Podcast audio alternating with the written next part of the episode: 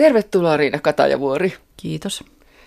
Venla Männistö, romaanisi Juhani on Jusa, Tuomas on Tommi, Aapo on edelleen Aapo, Simeon on Simppa, Timo Timi, Lauri Late ja Eero Eppu.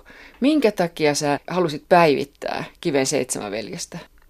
No, kun tätä nyt katsoo, tätä Aleksis Kiven seitsemän veljestä tänä päivänä naisnäkökulmasta, niin, niin huomio kiinnittyy siihen, että naisia on todella vähän ja ne on hyvin marginaalissa ja, ja kuitenkin ne on tapahtumien liikkeelle paneva voima tai erityisesti Männistön muori Venla, jota, jota kositaan ja jolta saadaan rukkaset ja pojathan menee sitten kouluun hankkimaan lukutaitoa, jotta ne sais naimaluvan. Että niitähän pidetään niin kuin naurettavina sen takia, että ne ei osaa lukea, ne ei ole käynyt rippikoulua. Että siitähän ne kaikki lähtee. Mutta rupesin pohtimaan näitä seitsemänveleksen naisia tätä Venlan kaikki voi päästä ihanuutta ja sitten mitä muita naisia siellä nyt on, Männistön muori Venla, Männistön muori, Venlan äiti, tämä lapsen päästä ja kovasuiseksi näytetty nainen on yksi ja sitten on Rajamäen rykmentin kuppari Kaisa, joka siellä liepeillä liikuskelee viiden lapsensa ja viulisti kuohitsia miehensä kanssa. Sitten on tietysti kaikki muistaa Seunalan Annan, joka sitten päätyy Eeron vaimoksi ja hän on tällainen hysteerisen uskonnollinen – nainen ja häntä pidetty tutkijat on yksimieliset, että hän on sellainen oikea Aleksis Kiven naisihanne, tämmöinen madonnamainen, ei niin lihallinen hahmo. Ja mä lisäsin tänne naisten joukkoon sitten yhden, yhden tärkeän naisen, joka Aleksis Kivelläkin mainitaan, mutta joka ei ole elossa eikä läsnä millään lailla, eli poikien äiti Vainaa. Oikeastaan kirjan kirjoittaminen lähti vauhtiin, kun mä keksin ja tajusin, että tämä kuollut äiti voi myös olla äänessä. Hänhän tuntee ne pojat paremmin kuin kukaan muu. Hän on ne kasvattanut lainausmerkeissä kasvattanut huonosti ja heidän jotenkin huonoa oli kasvatustyö tai hyvin, kovasti hän yritti, hän antoi piiskaa ja teki vaikka mitä, mutta pojat oli pitelemättömiä. Niin tämän naiskaartin tuominen tähän päivään meidän maailmaan oli mielenkiintoinen ja innostava asia. Ja sitten mua kummeksutti kyllä, että tämmöiset parhaassa voimantunnossa olevat nuoret miehet elää tässä kirjassa kymmenen vuotta, siis kivellä – eikä tapaa juurikaan yhtään naisia. Et kerran ne käy Eero ja Simeoni Hämeenlinnassa ja siellä ehkä tapavat jotain mamselleja kadulla, mutta et, ei mitään. Siellä vaan muhitaan keskenään metsissä.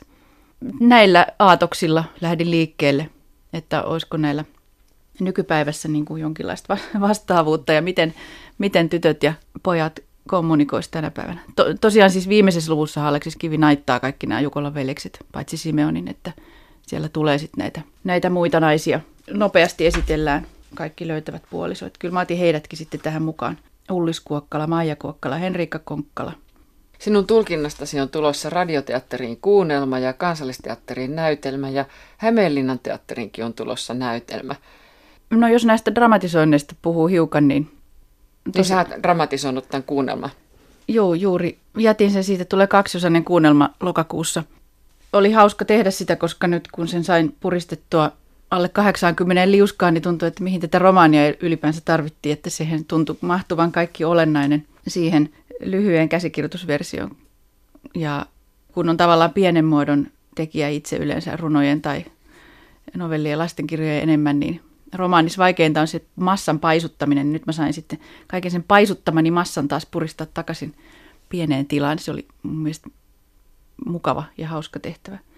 Mutta että tämän kuunnelman musiikit on säveltänyt Kerkko Koskinen.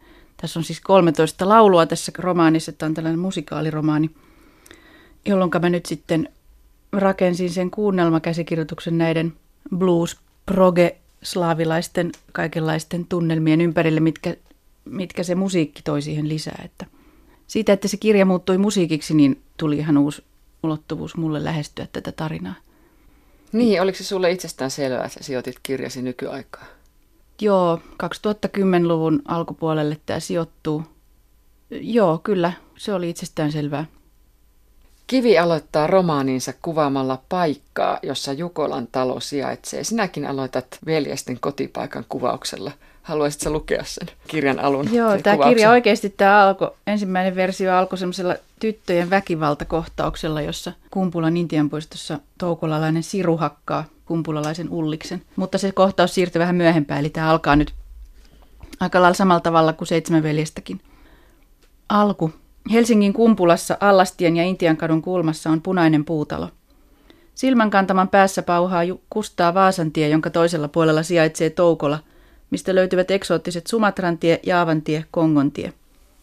Tuon sosiaalitoimen syystäkin silmätikkuna olevan omakotitalon lähellä, siinä loivassa rinteessä, missä hellepäivinä jonotetaan kumpulan maauimalaan, kasvaa happamia marja-aronioita, joista peruskoululaisten vanhemmat opettajan johdolla syksyisin valmistavat myyjäisiin omena-aronia nektaria.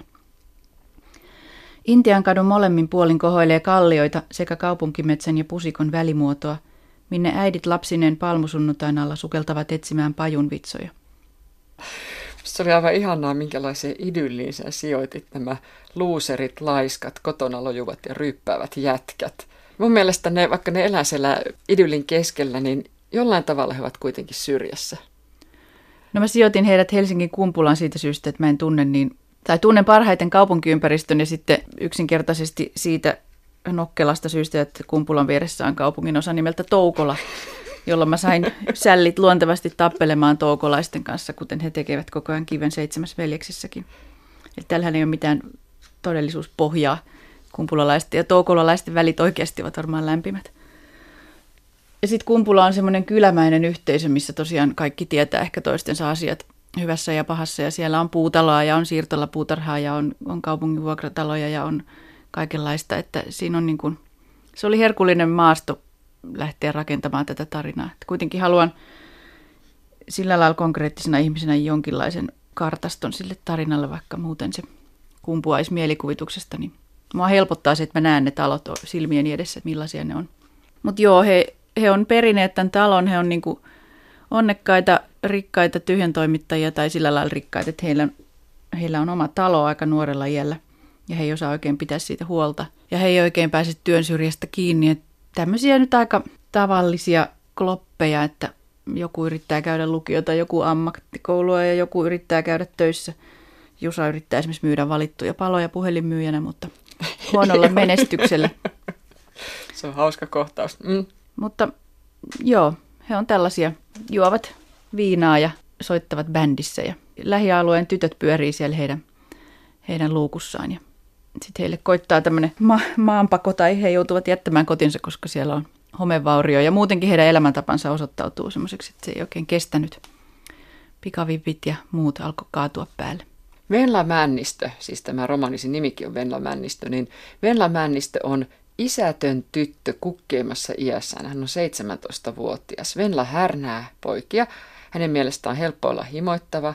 Venla on siinä iässä, että se mittaa kaiken seksillä. Tämä on suora lainaus siellä. Minkä takia veljekset eivät huomaa tätä seksiä tihkuvaa tyttöä? Ei vaikka tämä pyllistelee stringeissään. Kyllähän ne huomaa, mutta tämä kirja näkyy... Mutta ei tyttönä, mun mielestä ne ei huomaa, että tämmöistä näy. No kyllähän ne kysyy siltä, että kenet sä meistä ottaisit sänkyyn. Tämmöistä läpänheittoa humalassa kyllä esiintyy. Ja Venla sitten siinä jotenkin ärsyyntyy ja häkeltyy ja sanoo, että en ketään teistä. Ja sitten kuitenkin lähtee yhden heistä matkaan, jota emme paljasta tässä päätyäkseen sitten myöhemmin toisen heistä matkaan. Mm. Mutta siis tämähän on naisten näkökulmasta kerrottu kirja ja, ja mä en tiedä, mitä nämä pojat ajattelee paksuissa kalloissansa, mutta tota...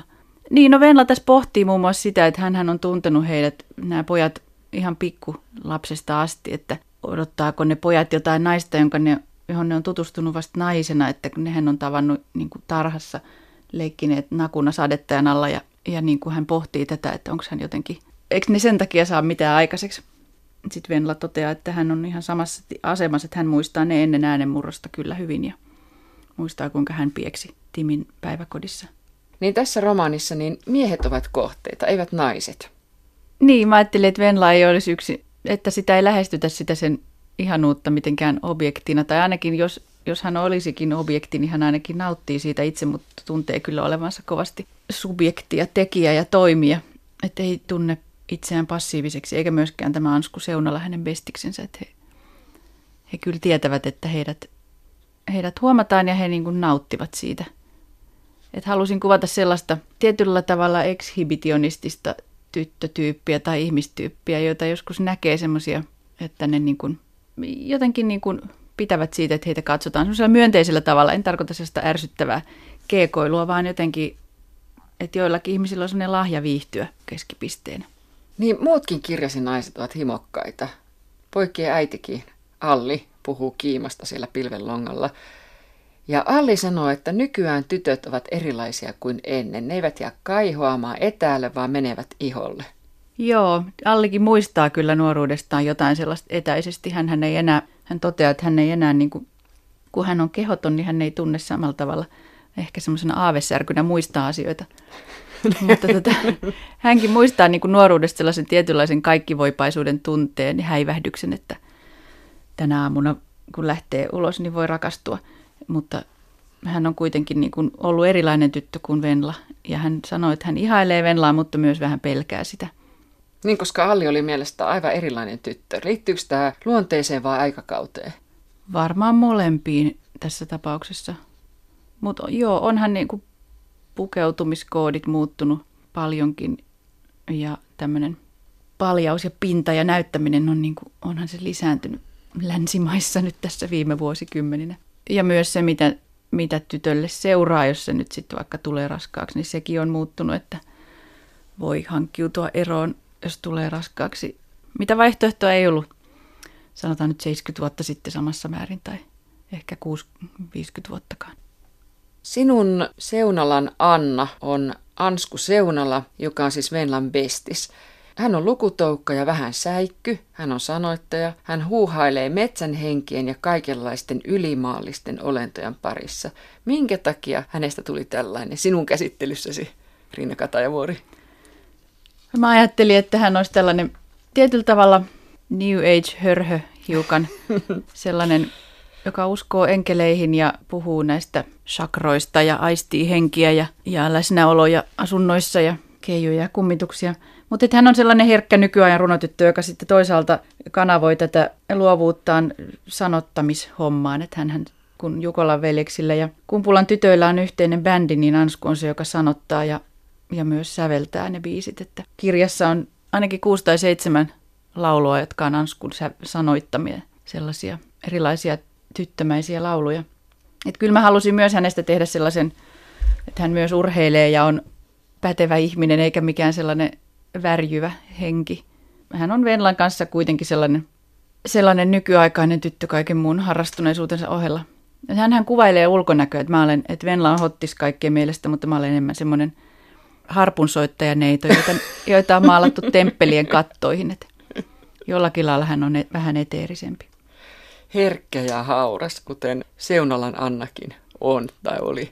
Toisaalta sitten kun he pariutuu tässä Epun kanssa loppupuolella, niin, ja joku niin Epu sanoo Anskusta, että Ansku Seunala on surullinen, kaunis, niin Venla huomauttaa, tai joku niistä tytöistä huomauttaa, että ei se ole, ne on vaan noin kulmaluut, että se vaan näyttää, että toisilla on sellaiset kasvanpiirteet, että ne näyttää alakuloisilta, vaikka ne oikeasti olekaan, että ei pidä uskoa aina kulmaluitakaan. Romaanin alussa veljekset Venla ja Seunalan Ansku katsovat toisesta maailmansodasta kertovaa amerikkalaista minisarjaa Pacific Tyynenmeren taistelutoverit. Tämä on aika pitkä kohtaus. Minkä takia tällainen kohtaus on siinä alkupuolella? Öö, no se toi ehkä tämän tämmöisen populaarikulttuurin tähän läsnä olevaksi, josta nyt nykynuoret ja nuoret aikuiset ammentaa valtaosin ja viettää aikansa hirveästi TVn ja elokuvien ja DVDden ja tämmöisten parissa ja tietokonepelien.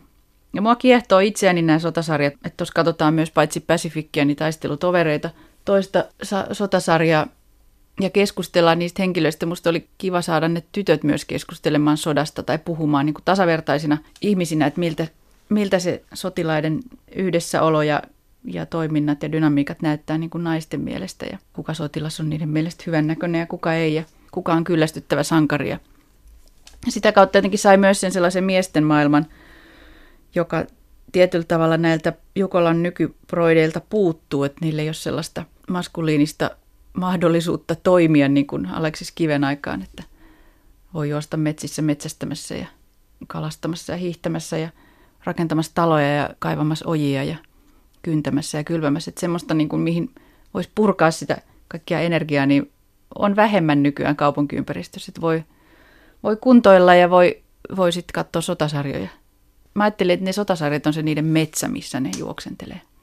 Sitten perheestä. Se on aika iso asia romaanissasi. Ja nyt seuraa sekavaa. Simpan isä on afrikkalainen tumelo, Epun isä on englantilainen muusikko Ben. Tommi, Jusa ja Aapo ovat Juho Jukolan poikia. Ali on Jusan, Tommin, Aapon, Simpan ja Epun biologinen äiti ja englantilaissyntyisten Laten ja Timin käytäntöäiti. Näiden äiti Fiona on Deekiksellä, luonnehdit häntä näin siis. Minkä takia näin monimutkainen perhekuvio? No mä halusin, että tähän tulee sellainen perhe, jossa on niin kuin sinun, minun ja meidän lapsia. Ja eihän kellään ole nykyään seitsemää lasta. Että se olisi vaatinut selitystä jonkinlaista.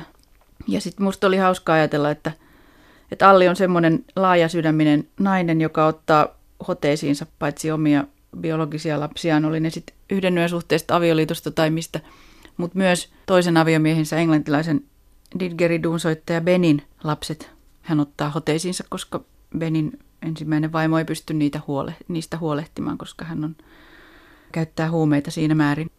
Niin oli kiva myös ajatella, että tämä veljeys voisi olla sellainen käsite, joka laajentuu biologiasta ja geeneistä semmoiseksi sosiaaliseksi veljeydeksi, että ne pojat pitää toistensa puolia ja rakastaa toisiaan, vaikka ne ei olisikaan ihan samoista vanhemmista lähtöisin.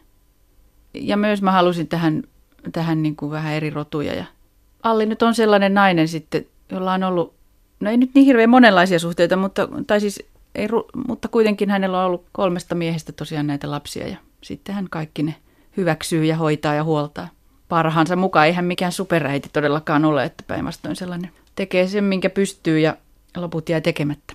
Niin yhdenlainen perhehän tämäkin on nämä seitsemän veljestä. Ilman muuta joo.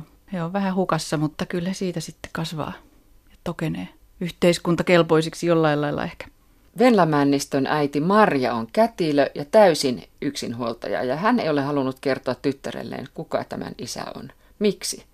No mä lähdin pohtimaan sitä siitä, että seitsemäs ei koskaan puhuta Venla Männistön isästä mitään, että puhutaan vaan hänestä aina Männistön muorin Venlana. Ja sitten mua kiinnosti niin kuin miettiä, millaista, millainen on tämmöisen tytön identiteetti, joka ei tiedä omista juuristaan kaikkea. Ja häntä ei ole kiinnostanutkaan ne kauheasti tähän päivään asti, mutta nyt kun hänestä on tullut tämmöinen nuori nainen, niin hän on yhtäkkiä jotenkin tivaa sitä äidiltään koko ajan sitä, sitä tietoa ja äiti panttaa sitä hyvästä syystä. En mä tiedä, ehkä se lähti siitä, että mä tiedän ihmisiä, jotka eivät tiedä välttämättä, kuka heidän isänsä on, ja, tai sitä ei heille kerrota tai jotakin, niin mietin, että mil, miltä se tuntuu identiteetissä. Ja tavallaan niin kuin Venla, kun se on juuri löytänyt sen naisen itsestään, niin se liittyy myös siihen hänen kasvuunsa, että, että lapsena hänestä oli ihan mainiota, että heillä oli kahden hengen perheäidin kanssa, mutta nyt hän haluaisi niin kuin tietää, että mistä minä lähdin ja mikä on minun tarinani alku. Ja, ja semmoinen vääjäämätön prosessi on tässä hänellä käynnissä. Et mua kyllä kiinnosti se vastapuolenkin käsittely, että miltä se tuntuu, kun on, on jossakin muualla kuin lapsensa ja on ikään kuin – hyljännyt heidät, että miten siitä sitten selviää, että ei sekään nyt ihan helppo asia ole. Ja samoin Kaisa Rajamäki, tämä mun pesi- ja saunottajani, on myös erossa kahdesta lapsestaan, jotka hän on taas jättänyt Tanskaan, että tässä onkin sellainen lause, että ei kukaan hylkää siksi, että haluaisi hylätä, sanoo Ben siellä Pohjois-Englannissa linnulle, kun hän käy keskustelua merilinnun kanssa. Niin mä uskonkin, että ne on monimutkaisempia asioita. Alli sanoi, että Ben on vain yksi tuhansista isistä, joka ei ole lastensa luona. Isät eivät ole läsnä keskeisten henkilöiden elämässä kuitenkaan. Ja Alli kiroaa helvettiin kaikki isät. Niin, ra- rakastavasti hän kiroaa ne helvettiin. Kyllä hän on syvästi rakastanut esimerkiksi tätä toista miestään, tätä Niin, niin mutta siitä ei olekaan kysymys, vaan siitä, että kyllähän se on aika lailla yksin jäänyt, niin kuin nämä monet romaanisi naiset. Joo, mä en tiedä, mistä tämä isättömyysteema tähän luikerteli. Se yllätti mut ittenikin, kun työskentelytapa on että mä kirjoitan niitä henkilöitä, ikään kuin tutustun niihin kirjoittamalla. Ja jossain vaiheessa mä huomasin, että tämä isättömyys on täällä tosi isona teemana. Mutta se tavallaan niin oli myös lähtökohtaisesti määritti mun mielestä näitä Jukolan veljeksiä, kun mä mietin ihan sitä kiven tarinaa, että, että kyllähän se, se, että ne on sellaisia eteläisen Hämeen ongelmatapauksia, niin myös juontaa juurensa, että niillä ei ole ollut semmoista vahvaa isää ehkä, että niiden isähän kuvataan, että se oli aina metsällä, se oli tietyllä tavalla työnarkomaani, niin kuin tämä munkin Juho Jukolani, joka on siis muusikko ja aina keikoilla ja vähän poissa oleva ja semmoinen pihastudiossa istuva hahmo silloin, kun hän on vielä kotona ennen kuin hän eroaa ja kuolee. Mainitsit äsken tuosta Kaisa Rajamäistä, että hän on taas tauon jälkeen viulisti Mikon vaimo ja hän on viiden lapsen äiti – Kaksospojat elävät Tanskassa isänsä ja tämän uuden vaimon luona. Kaisa, Mikko ja kolme lapsista, Hessu, Mörri ja Tallu, asuvat Limingan tiellä kerrostalossa. Tällainen on siis sinun Rajamäen rykmenttisi. Joo, mä lähdin rakentamaan siitä Kaisasta niin kuin sellaista huikentelevaista naista, että semmoinen naishahmo, joka on ollut aistiensa ja viettiensä vietävissä saanut myös kenkää työpaikastaan Tanskassa Kööpenhaminassa luksuskylpylän saunamestarin pestistä, koska on sortunut myös asiakkaidensa kanssa suhteisiin. Ja hänestä tuli tällainen räävitön, mutta semmoinen myös sellainen korttelivahti ja kyläpoliisi, että hän siellä kulkee koiran kanssa kumpula metsissä ja näkee näiden poikien kolttosia ja, ja näkee erinäisiä kohtauksia metsissä ja lintutorneissa. Ja, ja hänhän kuvataan Aleksis Kivellä, niin kuin, että hän on vielä alempana tai vielä halveksitumpi kuin seitsemän veljestä, että hän on ikään kuin alempaa kastia tai hänen perheensä. Että näistä aineksista lähdin tämmöistä keittoa sitten hämmentämään. Mutta pidän kyllä Kaisasta, niin kuin hänessä on sellaista tiettyä viisautta. Ehkä juuri tämän hänen ammattinsa kautta, kun hän pesee erilaisia ihmisiä. Hän on niin kuin, no nämä on kaikki naiset aika semmoisia työnsä ja muuten elämässään paljon kehojen ja kroppien kanssa tekemisissä. Kaisa nyt erityisesti sitten. Hänellä on niin kuin kunnioitus ihmisyyttä kohtaan sitä kautta, että hän sanookin, että hän voisi, hän voisi pestä ruumiitakin ja hänen, niin kuin, hän kunnioittaa jokaista kehoa. Oli se sitten 90 tai japanilaisen turistin, että jotenkin hänellä on sellainen mutkaton suhde kehollisuuteen. Mennään kehoon kohta. Mä haluan vielä tota, pysyä täällä perhekuvioissa. Ansku kertoo, kuinka hänen luokallaan ei ole kuin kolme oppilasta hänen lisäksi, jotka asuvat vanhempiensa kanssa. Me ollaan outoja, me ydinperhekummajaiset. Te muut olette normeja. Joo, se on varmaan muuttunut toi. Ehkä 70-luvulla eroperheet oli vähemmistönä koululuokissa, mutta nykyään ei kukaan ihmettele semmoista asiaa, että on kaksi kotia tai jotakin. Että Ansku yrittää nyt tuossa lohduttaa Venlaa, että älä nyt sitä isäs mieti, että se on varmaan ollut ihan hyvä tyyppi, kun silloin noin magee tytär, että se nyt ei vaan ole paikalla, että hyväksyn nyt se. Mutta Venla ei sitä kuitenkaan hyväksy, vaan jatkaa näitä tutkimuksiaan asian tiimoilta. Kun Alli sitten huolehtii siellä pilven reunalla pojistaan ja nämä varttuvat ja kasvavat, niin eikö Alli vähän mieti siinä sitä, että missä vaiheessa pitäisi päästää irti? Joo, miettii ja musta tuntuu, että sitten jossain vaiheessa kirjaa hän, hän alkaa nähdä hyvin valikoidusti, mitä pojille kuuluu. Että hän ei tavallaan sitten, kun pojille alkaa tulla näitä isoja vaikeuksia, niin hän ei niinku niitä kommentoisi sieltä taivaasta, että mietin, että ehkä se äidinrakkaus onkin sellaista, että joskus on helpompaa valita se, mitä niin haluaa nähdä, että välillä on helpompi ehkä sulkea silmät. Ja... Mutta tietenkin se liittyy myös siihen Allin etenemiseen siinä irti päästämisen prosessissa, että hän, hän jotenkin päättääkin sitten, että kyllä sen elämän täytyy niitä kantaa, että en mä voi täällä loputtomasti roikkua ja kurkkia. Että hän, hänen äänensä sitten häipyy jossain vaiheessa kyllä. Sinun Rajamäen Kaisasi on tosiaankin pesijänä yleisessä saunassa ja hän miettii kovasti kehollisuutta, niin kuin Allikin miettii sitten. Minkä takia ruumiillisuudesta tai kehollisuudesta tuli niin iso teema tähän romaaniisi? Mm, no se oli jotenkin vapauttava miettiä sitä tällaisten liioteltujenkin hahmojen kautta. Seitsemäs veljeksessä tosiaan kuppari Kaisa kuppaa ja sitten hänen miehensä kuohitsee eläimiä. Et niillä oli tämmöiset ammatit, joista tätä kuohitsijan ammattikin oli niin kuin jotenkin naurettava myös Jukolan velisten mielestä.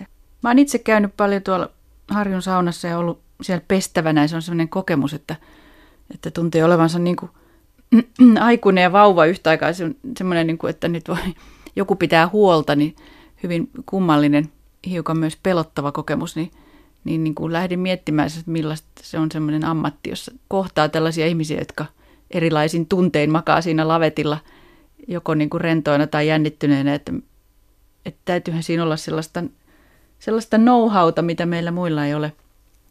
Että lähestyy kaikenlaisia turisteja ja, ja miehiä naisia eri-ikäisiä. Ja moni varmaan tulee niin kuin pestäväksi saunaan siksi, että ei ehkä muuten kosketeta tai erilaisia tämmöisiä tarpeita ja tunteita siihen liittyy oikein viidakko. Ja sitten yhdistin tämmöiseen hahmoon vielä sellaisen, joka on hyvin aistiensa ja viettiensä vietävissä – käyttäytyy tavalla, joka ei naiselle olisi niin sopivaa. Mutta pesijänä suurin piirtein pystyy pitämään rajat. Aina välillä, joo. Siinä se Kaisa siinä pestessään miettii esimerkiksi sitä, että miten jotkut eivät tunne omaa kroppaansa. Niin, hän miettii, että on niin kuin ihmisillä kaikenlaista vaivaa, kolotusta, närästystä ja vatsaongelmaa, mutta ne niin kuin ei mitenkään yhdistä niitä siihen, mitä ne oikeasti päivällä vaikka työkseen tekee, on sormenpäihin uponneet, ei kun siis älypuhelimiin uponneet sormenpäät ja, ja palaverit ja stressit, mutta ne ei niin kuin osaa yhdistää niitä siihen, miten niiden keho voi. Et kyllähän sitä nyt näkee koko ajan ympärillä, että ihmiset on kaksinkerroin tietokoneen ääressä ja sitten ne ihmettelee, miksi niillä on, miksi niillä on migreeni. Niin ja muutenkin, että ihmiset ei välttämättä viihdy kropassaan. Niin kuin Alli sanoi Venlasta, että kuinka sen oleminen omassa kehossaan oli häikäisevän tyytyväistä, silmään pistävää. Niin, että sehän on ilo katsoa sellaista ihmistä, joka, joka on tyytyväinen omassa kehossaan. Mutta ehkä suomalaiset ei ole ihan parhaita siinä. Niin ja siis Venlahan on siitä harvinainen tyttö tai nainen, joka viihtyy omassa kehossaan. Kyllä, joo. Ja kaikki tietää tämmöisiä ihmisiä voi nähdä junassa, oli ne sitten tyttöjä, poikia, lapsia. Että joskus niin on ihmisiä, jotka kerää katseita sen takia, että niillä on jotenkin hyvä fiilis siinä omassa minuudessa. Ja en tiedä, mistä se lähtee. Onko se sisäsyntyistä tai onko niin, että heitä ei ole arvosteltu tai jotakin. Alli kertoo sokeutuneesta veljestään Jaakosta ja näkövammaisista, joiden näkö oli palautunut. Kerrotko tästä? Joo, mä halusin tämän sokean enon tänne jollakin lailla hän esiintyy myös Aleksis Kiven kirjassa. Ja tämä sokea Eno oli semmoinen, joka toi niin kuin ulkomaailmaa Jukolaan, kun hän oli ollut merillä, niin hän voidaan kuvitella, että se mitä veljekset tiesi muusta maailmasta, niin oli aika paljon Enon tarinoiden perusteella. Ja mä sitten toin tämän Enon Jukolan olohuoneeseen näkövammaisena kuuntelemaan äänikirjoja, joten ne pojat sai aika paljon sitten niin kuin semmoista pääomaa kaikenlaisten seikkailujen ja muiden äänikirjojen kautta niin kuin vahingossa leikkiessä samassa tilassa, mutta Tämä Jaakko Eno kertoo siitä, millaista on, jos on ollut sokea ja sitten saanut näkönsä takaisin. Hän oli tavannut ihmisiä, joille oli käynyt näin. Ja, ja jotenkin se, mm, mä oon tästä lukenut, että se so, sokeana oleminen on niin kuin olemista akustisessa tilassa ja että sitten kun se näkö, jos se palautuu, niin sitten on niin kuin vaikea mitata esimerkiksi liikettä, kun, kun se, no mun pitäisi lukea se kohta, se on monimutkaisesti siellä selitetty. Jaakko kertoi minulle tapaamistaan näkövammaisista, joiden näkö oli palautunut. Se olikin mielenkiintoista.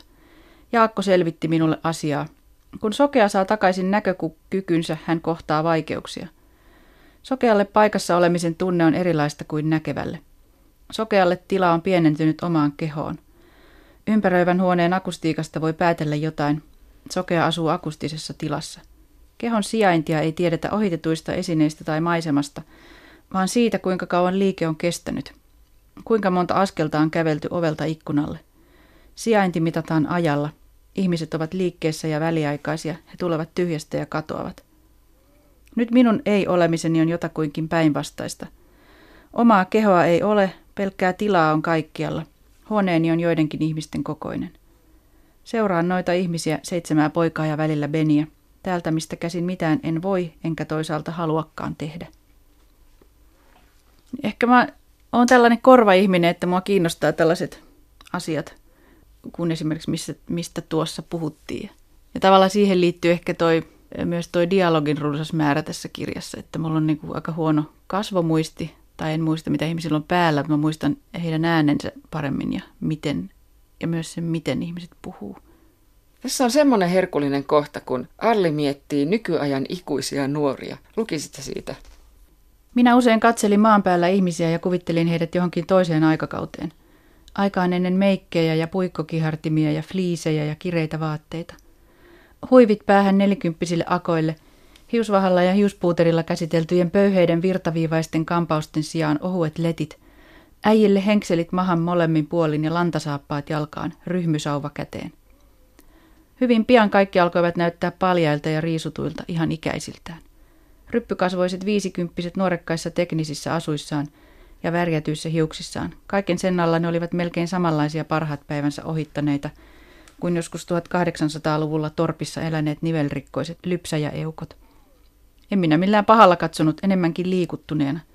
Siellä maan päällä on niin paljon konsteja ja puteleita ja BB-voiteita nykyään, että ei kukaan ehdi vanheta reilusti ja rehdisti kaiken muun tohotuksen ohessa – Se on sellainen yhteiskuntasopimus. Harmaat värjätään, liiat karvat nypitään. Ennen huolittelu oli ompelutermistöä. Nykyään huolitellaan ihmisiä. No minkä takia näin on käynyt, Riina Katajavuori? No onhan se vanheneminen jonkinlainen suuri synti. Mutta toi ikuinen nuoruus on mua kiinnostanut ennenkin, että mä muistan, kun kirjoitin Hevikimmat-romaania, joka sijoittuu 80-luvulle semmoisten 13-17-vuotiaiden elämään, niin silloin mä aloin nähdä kauheasti ympärilläni kolmekymppisiä miehiä kulkemassa Iron Maiden teepaidat ja farkkutakit päällä. Tai että jotenkin huomasin, että se mitä mä olin ajatellut nuorisokulttuurina, niin se onkin niin kuin aikuisten kulttuuria nykyään. En tiedä, on tullut kaikenlaisia termejä, kuten varhaiskeski-ikäinen ja, ja vanhussanahan ei kukaan käytä, se on aivan kielletty. Ei kukaan odota, että, että tämmöinen täysi-ikäinen ihminen käyttäytyisi jotenkin hirveän vastuullisesti nykyään. Että tietysti siinä on oma armollisuutensa ja se on hyväkin, mutta, tota, mutta Lauri Jukolahan, tai siis Late mulla tässä laulaakin, laulussa on maailma meille, että tultaisiin jo miehiksi, mutta nuoruus se jatkuu vaan. Niin hidastaan pystyttää ja nopeata hajottaa. Että hänellä on jo jonkinlainen kaipuu siihen, että voisi tätä nyt tätä sekoilua vähän jo rajoittaakin. Ja yrittää saada siihen ehkä puolelleen muitakin, mutta tota, toisaalta sitten Late kaipaa itsekin tällaista Mad Ventures-tyyppistä elämää ja haluaa lähteä maailmalle bloggaamaan eksoottisesti kummallisista lokaatioista ja, ja lähteekin sitten jossain vaiheessa.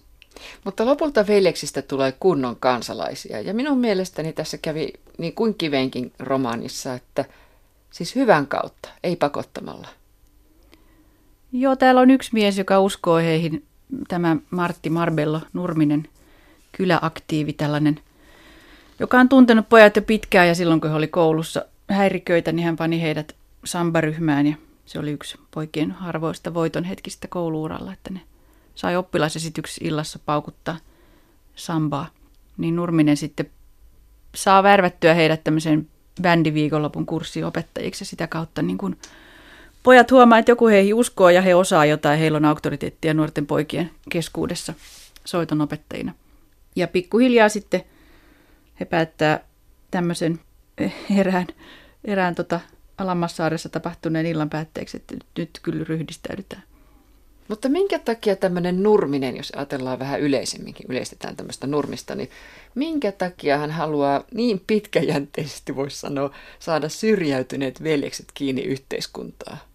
No onhan meillä tällaisia ihmisiä kylissä ja joissakin kaupungin osissa, jotka niin kuin vilpittömästi rakastaa nuoria ja haluaa heidän parastaan. Ja, ja niin kuin näkee mahdollisuuden, että millä tavalla se voisi tapahtua. Ja tässä tapauksessa nyt tärkeä seikka on se, että hän, he on tunteneet toisensa vuosikausia, että tiettyä jatkuvuutta on ollut. Että niin, eikö nyt jokainen ihminen tarvi jonkun, joka uskoo häneen? Siitähän se aina lähtee sitten. Voisiko ajatella, että Nurminen edustaa niin sanottua kolmatta sektoria, koska Venla sanoi äidilleen, kuinka hyvinvointiyhteiskunta huolehtii kaikista teoriassa, mutta näitä veljeksiä tosiaan auttaa vapaaehtoinen. Ei yhteiskunta. Joo, hyvin olet lukenut. Kyllä siellä rivien välissä vähän murehditaan tätä, että onko meillä enää hyvinvointiyhteiskuntaa. Onko se vain joku sana, joka ei enää niin toteudu. Kyllä, Nurminen edustaa kolmatta sektoria. Tätä ilmausta. Joo, tällaista vapaaehtoistyötä, että yötä myöten piinataan poliitikkoja ja estetään kyläkauppojen alasajot ja suojellaan kouluja. Ja, että hän edustaa sellaista ajattelutapaa, että ei tarvitse alistua, että poliittinen päätöksenteko on aina sitä, että mietitään, että mihin ne rahat laitetaan. Että laitetaanko ne tähän vai laitetaanko ne tohon. Että meillä on kansalaisina mahdollisuus ja oikeus vaikuttaa niihin asioihin. Mutta mikä oikeasti saa veljekset ryhdistäytymään tässä sinun versiossasi? No he on kokenut nyt vastoinkäymisiä ja sitten heille tulee tämä pariutumisaalto. Ehkä sekin sitten vähän vaikuttaa, että ne lopulta niin kuin hyväksyy sen, että, että tota, voitaisiin me tästä näistä omista liemistämme siirtyä johonkin seuraavaan vaiheeseen. Varmaan se Martti Marbello Nurminen on yksi iso tekijä siinä. Tai sitten vaan kasvu. Kyllä ihmiset kasvaa ja kehittyy ja vahingossakin. Nurminen on hyvän tahtoinen ihminen. Alli on hyvän tahtoinen ihminen. Hänellä on ollut jo maan päällä hyvin suuri sydän, miten hän huolehtinut lapsista. Kaisa Rajamäki vaikuttaa olevan myös hyvä ihminen. Sulla on paljon tällaista lämpöä toisista välittämistä tässä romaanissa Venlämännistä. Joo, ei, ei tainnut tulla mukaan yhtään pahista, se on ihan totta. Ainakin mä itse pidin näistä kaikista hahmoista. Mulla on jossain vaiheessa työpäiväkirjassa, kun Venla, Venlan kanssa kamppailin, tämän kirjan nimihän oli mulla tiedostona koko ajan Seitsemän veljeksen naiset, että tässä oli niin kuin monta tasaveroista päähenkilöä, vaikka kirjan nimeksi tuli sitten Venla Männistä. Mutta Venlan kanssa mä kamppailin sillä lailla, että piti oikein kirjoittaa työpäiväkirjaan sellainen lause, että pidä Venlasta, ettei siitä olisi tullut liian semmoinen karrikoitu hahmo, josta johon, mutta kyllä mä sitten hänestäkin rupesin pitämään, kun hän niin kuin laajeni ja kasvoi tässä kirjoitusprosessin aikana. Tai tajusin senkin, että hän on aika lähellä lapsuuttaan, vaikka hänellä on naisen vartalo, että hän on tavallaan vähän liikuttavakin tyyppi mun mielestä. Että ihana kaikki voipa, mutta sitten kuitenkin hyvin haavoittuvainen ehkä juuri sen kautta, mitä hän saa selville isästään, että, että se mikä on ollut hänen suurin voimavaransa, eli tämä, tämä jonkinlainen seksuaalisuus ja erottisuus, niin sitten yhtäkkiä sen, sen asian näkeminen toisessa valossa niin tekee hänen aika ison kolauksen. Ja sitten hän vähän kasvaa ja muuttuu ehkä. No miten veljeksille se sitten kävikään, Riina Katajavuori? Kerro sinä, kyllähän minä sen tiedän, mutta kerro sinä. No mä ajattele, että heistä nyt tulisi mitään kunnallispoliitikkoja niin kuin, tai suurmiehiä, niin kuin esimerkiksi Eero Jukolasta, Aleksis Kivellä, että, tai lehtimiehiä, mutta että jollakin lailla pääsevät elämän syrjään nyt sillä lailla kiinni, että, että ymmärtävät mikä on oikea ja mikä on väärä. Ja en ajattele, että kaikkien pitäisi olla menestyjiä, vaan että ehkä se vaan riittää, että löytää jonkun oman paikan ja on suht tyytyväinen eikä aiheuta vahinkoa muille.